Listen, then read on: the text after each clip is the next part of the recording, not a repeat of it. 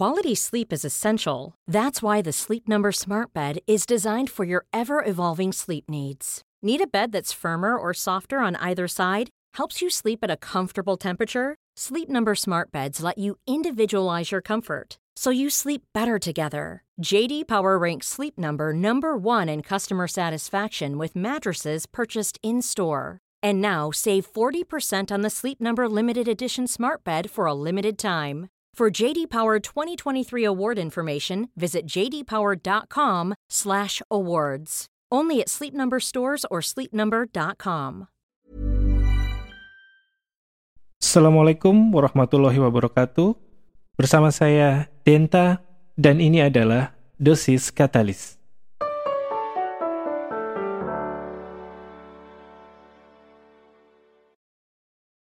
Lindungi privasi kita. Beberapa tahun yang lalu, kira-kira tahun berapa ya? 2015-2016, waktu itu kayaknya masih di di luar Jogja ya. Tiba-tiba dapat WhatsApp dari ibuku yang di Jogja, lalu bertanya, ada beberapa orang yang uh, melakukan teror kepada ibuku. Maksudnya WhatsApp, SMS gitu, jadi berulang-ulang WhatsApp, berulang-ulang SMS dengan isi yang kurang lebih serupa dan lumayan bikin anu ya bikin um, lumayan mengganggu ya maksudnya kok bisa gitu. Soalnya belum pernah sebelumnya ada teror yang serupa. Waktu itu aku coba sendiri um, tracking nomor yang meneror ibuku cari tahu ini siapa terus bertanya-tanya melakukan uh, searching sendiri. Nggak ketemu ketemu. Kayaknya itu memang nomor nomor baru yang dipakai cuman buat memang niatnya memang teror gitu akhirnya karena nggak bisa nggak bisa menemukan siapa pemilik nomor itu eh iseng aku nanya temanku temanku ada di ya pihak yang cukup berwenang ya dan aku rasa mereka punya tools yang yang cukup dan bisa untuk melacak siapakah pemilik nomor yang meneror tersebut. Masalah dari teror yang dilakukan ke ibuku waktu itu soalnya cukup cukup cukup detail ya. Mas itu bukan bukan uh, random teror gitu. Dari orang yang nggak tahu siapa terus habis itu meneror minta uang atau bagaimana. Enggak ini terornya sangat detail sangat spesifik. Tahu keluargaku seperti apa tahu aku seperti apa tahu bapak ibuku pokoknya semuanya detail tempat tinggal dan lain sebagainya. Jadi agak cukup mengkhawatirkan. Makanya minta tolonglah uh, ke pihak yang berwenang Singkat cerita akhirnya bisa dilacak, bisa ketahuan orangnya siapa, bisa diselesaikan lah pokoknya. Tapi dari situ aku mulai berpikir ya, um, dan waktu itu aku nanya gitu nanya, emangnya bisa ya dengan mudah orang luar itu pu bisa punya akses terhadap eh, data-data uh, kita, terhadap profil kita. Terus temenku waktu bilang, iya bisa banget karena zaman sekarang semuanya serba kebuka. Dan pada dasarnya kita semua juga kurang berhati-hati dalam menjaga privasi kita, terutama di, di dunia maya ya. Dari situlah sebenarnya sumber orang-orang yang tidak bertanggung jawab bisa mengambil data kita dan bisa menggunakan data kita untuk kepentingan mereka gitu. Dan kebanyakan juga dari kita belum bisa atau kurang bisa melindungi privasi kita sendiri. Gitu. Lalu privasi itu apa? Privasi itu adalah, ini menurut Wikipedia ya, kemampuan satu individu atau sekelompok untuk menutup atau melindungi kehidupan dan urusan personalnya dari publik atau untuk mengontrol arus informasi mengenai diri mereka. Dan kenapa penting? Karena privasi ini itu udah jadi salah satu juga aspek dari keamanan kita sebagai seorang individu.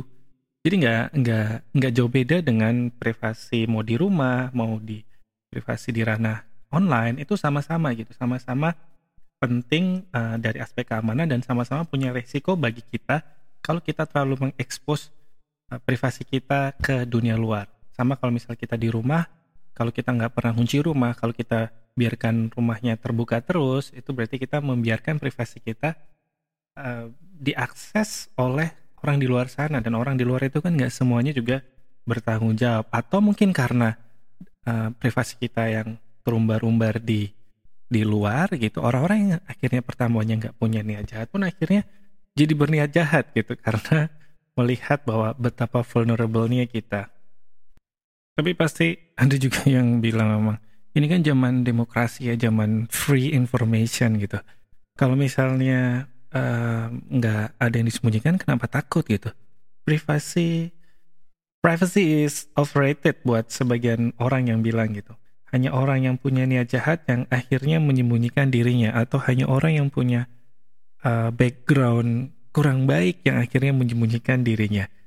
Um, Sebenarnya nggak nggak gitu juga ya, karena privasi itu nggak nggak melulu soal apa yang kita lakukan di masa yang lalu atau apa yang kita lakukan sekarang gitu. Kita nggak perlu jadi orang jahat untuk atau berniat jahat untuk melindungi privasi kita. Karena again, melindungi privasi itu berarti kita melindungi diri kita, nggak hanya diri kita, tapi keluarga kita juga dari gangguan orang lain di luar sana yang tidak bertanggung jawab gitu.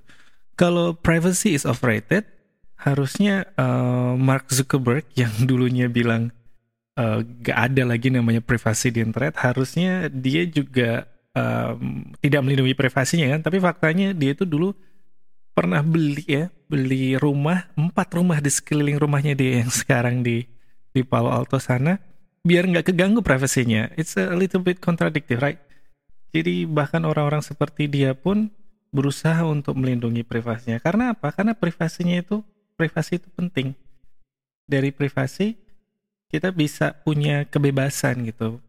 Privacy is part of democracy. Gitu.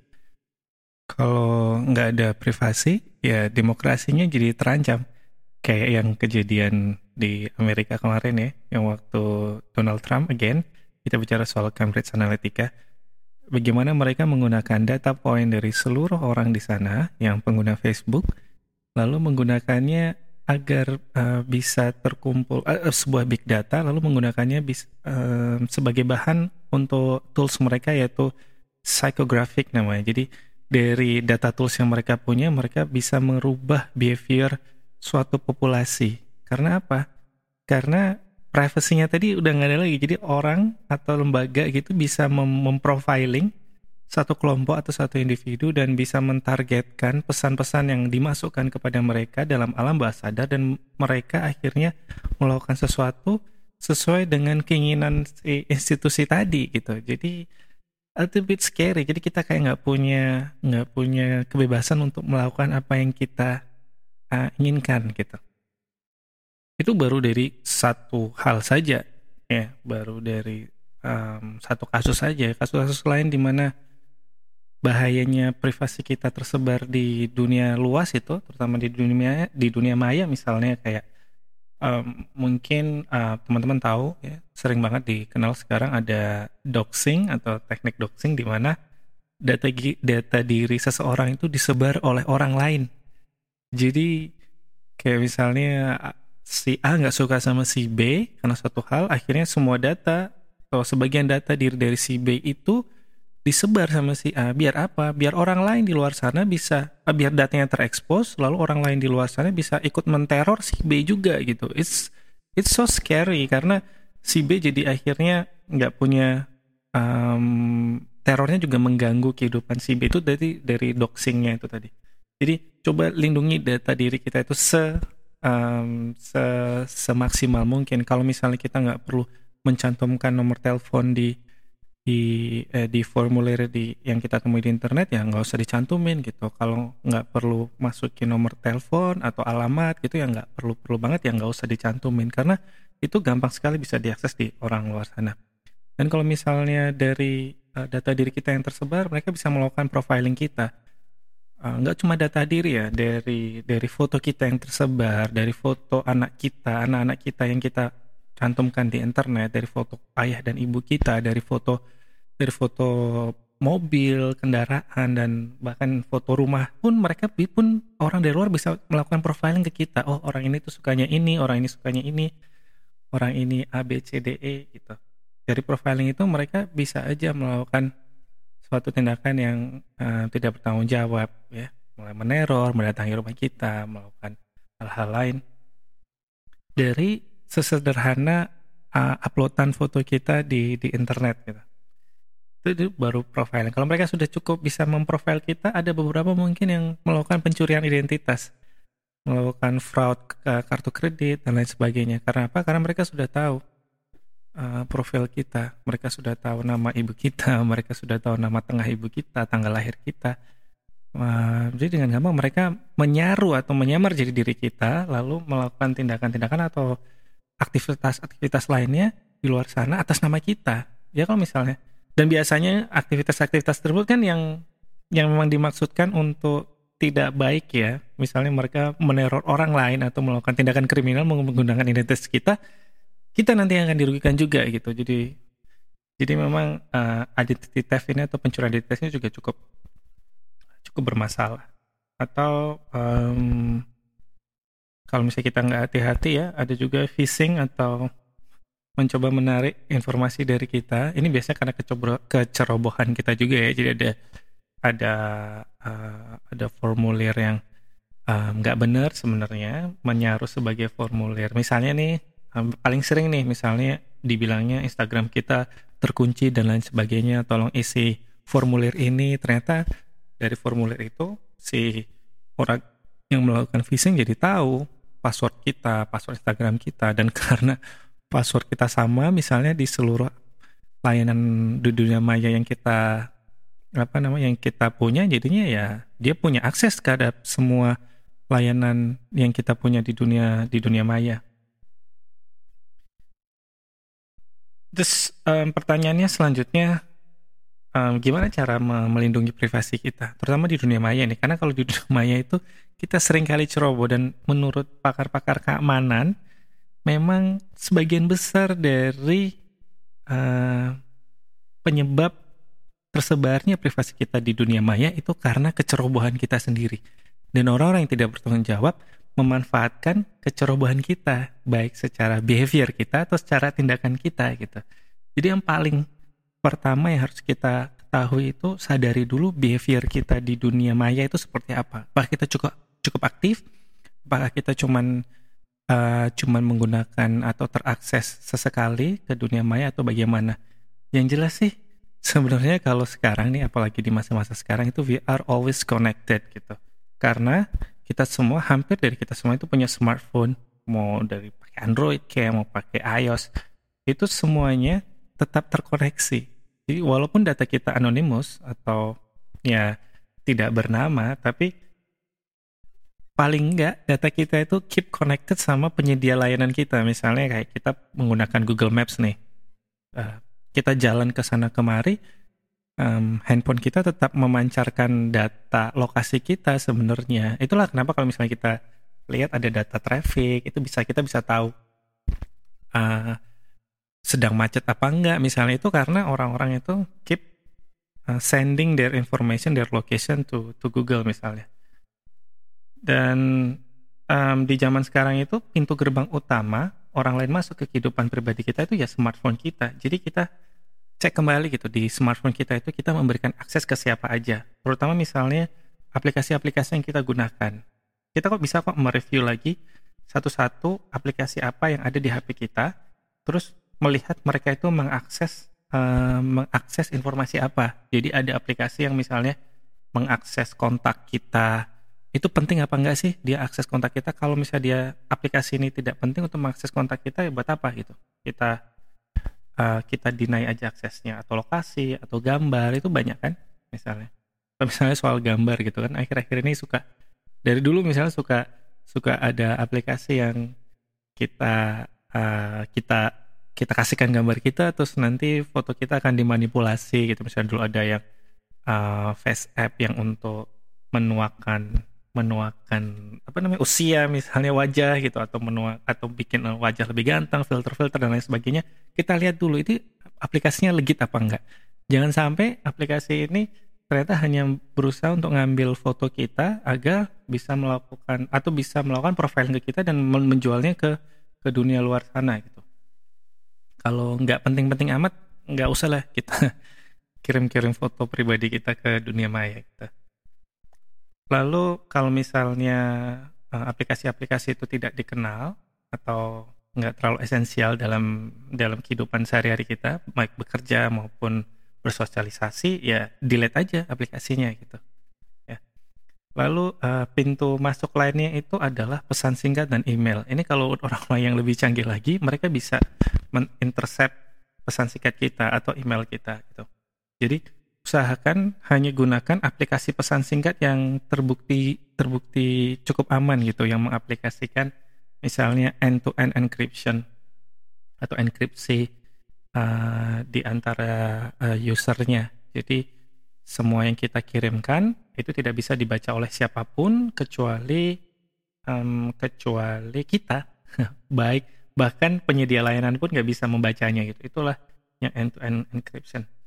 Kalau aku pribadi sih nggak begitu yakin ya dengan WhatsApp jadi aku sebisa mungkin akan menggunakan aplikasi lain yang enkripsinya menurut aku lebih cukup meyakinkan, membaca review, melihat-lihat orang yang lebih expert gitu, review dari mereka, um, dan tidak ter terafiliasi dengan perusahaan besar yang sudah terbukti hobinya menyalahgunakan data privasi gitu. Jadi uh, misalnya WhatsApp kan dipiliki oleh Facebook gitu. Jadi aku berusaha uh, berusaha apa namanya untuk tidak menggunakan WhatsApp sebenarnya kayak um, misalnya ada beberapa aplikasi pesan singkat ya kayak Telegram, kayak Signal atau iMessage atau ya just a traditional text message will do.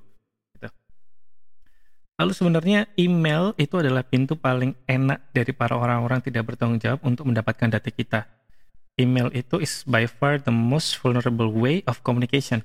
Karena email tuh gampang banget di-intercept. Header email itu yang ada tulisannya judul, terus habis itu uh, sender terus habis itu uh, penerimanya siapa gitu. Itu uh, gampang banget kebaca orang gitu. Itu sebenarnya kayak kayak kita ngirim surat via pak pos tapi amplopnya kebuka gitu. Jadi uh, jadi orang di luar sana itu bisa dengan gampang baca baca baca isi surat kita misalnya. Dan kalau untuk penyedia layanan email gratisan misalnya kayak Gmail gitu mereka jelas sekali bisa baca bisa baca isi surat kita. Karena mereka uh, akan menggunakan keyword dari surat kita untuk uh, untuk mengirim apa memberikan iklan-iklan ke kita yang biasanya kita lihat di di uh, interface Gmail itu. Atau kalau nggak percaya lihat aja Gmail itu kan kadang kita kalau misalnya menulis uh, here's I attach a file bla bla bla bla bla bla and then we didn't attach the file they will remind us gitu apa namanya uh, untuk mengattach email. Berarti kan mereka tahu kalau kita mau attach email. Jadi itu berarti even Gmail pun membaca email kita. It's a little bit scary. Makanya walaupun aku masih memakai Gmail untuk um, beberapa urusan, tapi untuk email yang benar-benar pribadi, private, aku aku nggak pakai Gmail. Mungkin um, karena banyak sebenarnya layanan perusahaan di luar sana yang menyediakan layanan email itu yang menyediakan layanan yang lebih secure. Dan ya lebih privat gitu. Kayak email-email yang disediakan oleh ProtonMail, Fastmail atau Posteo itu memang nggak gratis. Tapi mereka punya sistem yang lebih secure dan enkripsinya menurut aku sih lebih lebih canggih ya. Karena mereka sendiri nggak akan pernah bisa baca email email email kita gitu um, jadi aku pada dasarnya pakai Gmail itu untuk email-email yang nggak personal, misalnya email dari perusahaan, produk dan lain-lain. Kayak dan aku akan menggunakan email yang lebih private itu untuk yang strictly untuk pribadi. Jadi it's like in my house I have two different mailbox yang yang satu untuk flyer, brosur iklan dan lain-lain, yang satunya untuk pribadi gitu. Yang emailnya nggak boleh dibaca siapa pun kecuali ya kecuali aku. Memang memang harus bayar tapi menurut aku it's still affordable. Apalagi ya um, password ya. Ya password is paramount gitu. Karena kita selalu menggunakan uh, password itu terutama itu kalau nggak gampang ditebak misalnya itu kita menggunakan password yang sama untuk semua layanan yang kita pakai jadi email kita pakai password yang sama Instagram kita pakai password yang sama Twitter etc etc jadi kalau satu aja uh, being compromised atau ketahuan passwordnya, jadi semuanya akhirnya bisa diakses oleh orang itu. Jadi kalau bisa sih dan wajib sebenarnya semua layanan yang kita pakai itu punya password yang berbeda. Kalau punya password manager ya just use password manager. Jadi otomatis password akan dibuat oleh uh, aplikasi bawaan tersebut. Lalu nggak um, bisa dan akan lebih sulit untuk dilacak dari orang luar sana gitu.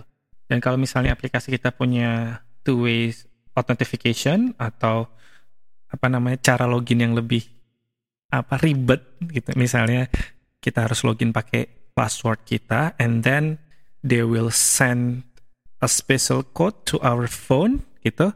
Pakai aja. Memang lebih ribet tapi uh, apa namanya? lebih secure karena kita harus selalu kalau mau login nggak cukup pakai email dan password kita, tapi juga harus pakai kode yang dikirimkan ke dikirimkan ke handphone kita. Kalau misalnya dapat link-link di sosial media atau WA atau dari mana pun itu, jangan asal klik ya. Kita cari tahu dulu ini link apa. Karena biasanya itu sekarang loh, banyak sekali link-link misalnya link tentang berita atau link tentang formulir online gitu. Kita cari tahu dulu, is it legit or not?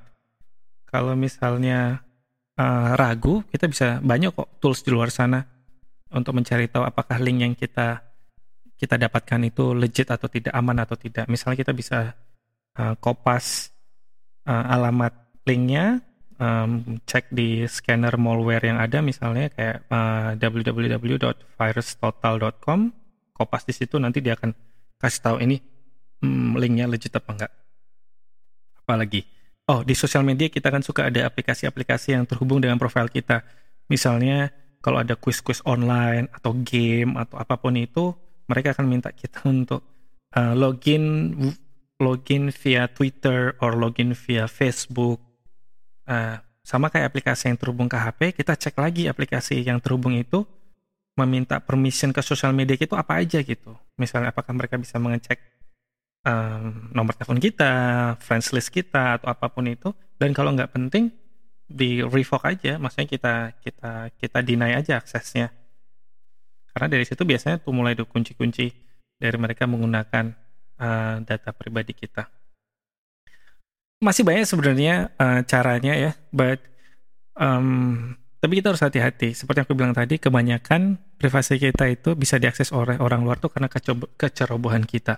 And we can never be too careful. Gitu. Kalau mau 100% terjaga privasinya total sih almost impossible ya. Di zaman sekarang ini. Apalagi kita aja nggak ngapa-ngapain nih, toto. Ada data nomor induk kita sama nama lengkap yang diambil di situs KPU yang tahu-tahu dijual di dark web. Itu kita nggak ngapa-ngapain nih. Tahu-tahu ada aja gitu kan. Tapi walaupun begitu kita harus selalu berikhtiar ya untuk menjaga diri lebih baik lagi buat orang-orang di luar sana yang tidak bertanggung jawab. Jadi mereka biar lebih sulit lagi untuk mengganggu privasi kita karena privasi kita itu keamanan buat nggak hanya buat kita aja tapi buat keluarga kita buat orang-orang di sekitar kita um, gitu deh semoga kita bisa selalu menjaga diri dari orang-orang yang tidak bertanggung jawab di luar sana. Wassalam.